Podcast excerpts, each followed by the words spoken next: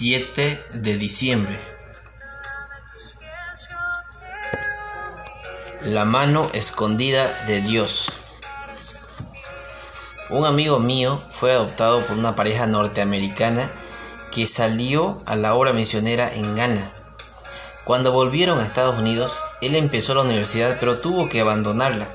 Luego se alistó en el ejército, lo cual lo ayudó a pagar sus estudios y lo llevó por todo el mundo. Dios estaba obrando en todo eso, preparándolo para un rol especial. Actualmente escribe y edita literatura cristiana para una audiencia internacional.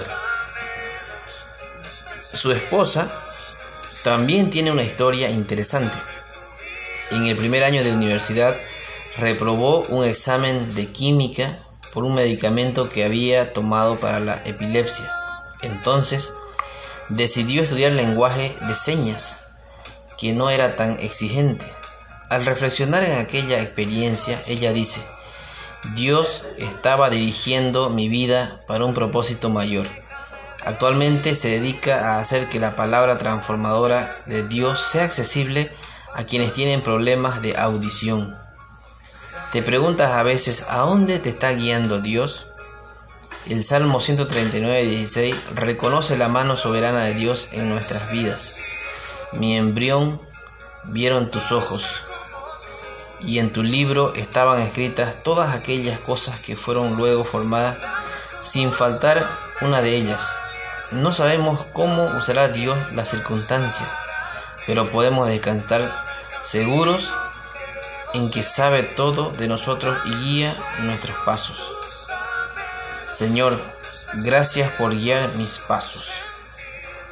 Que tengas un hermoso día y recuerda, ¿qué pasos puedes dar para descubrir la guía de Dios o cumplir con su llamado para tu vida? Para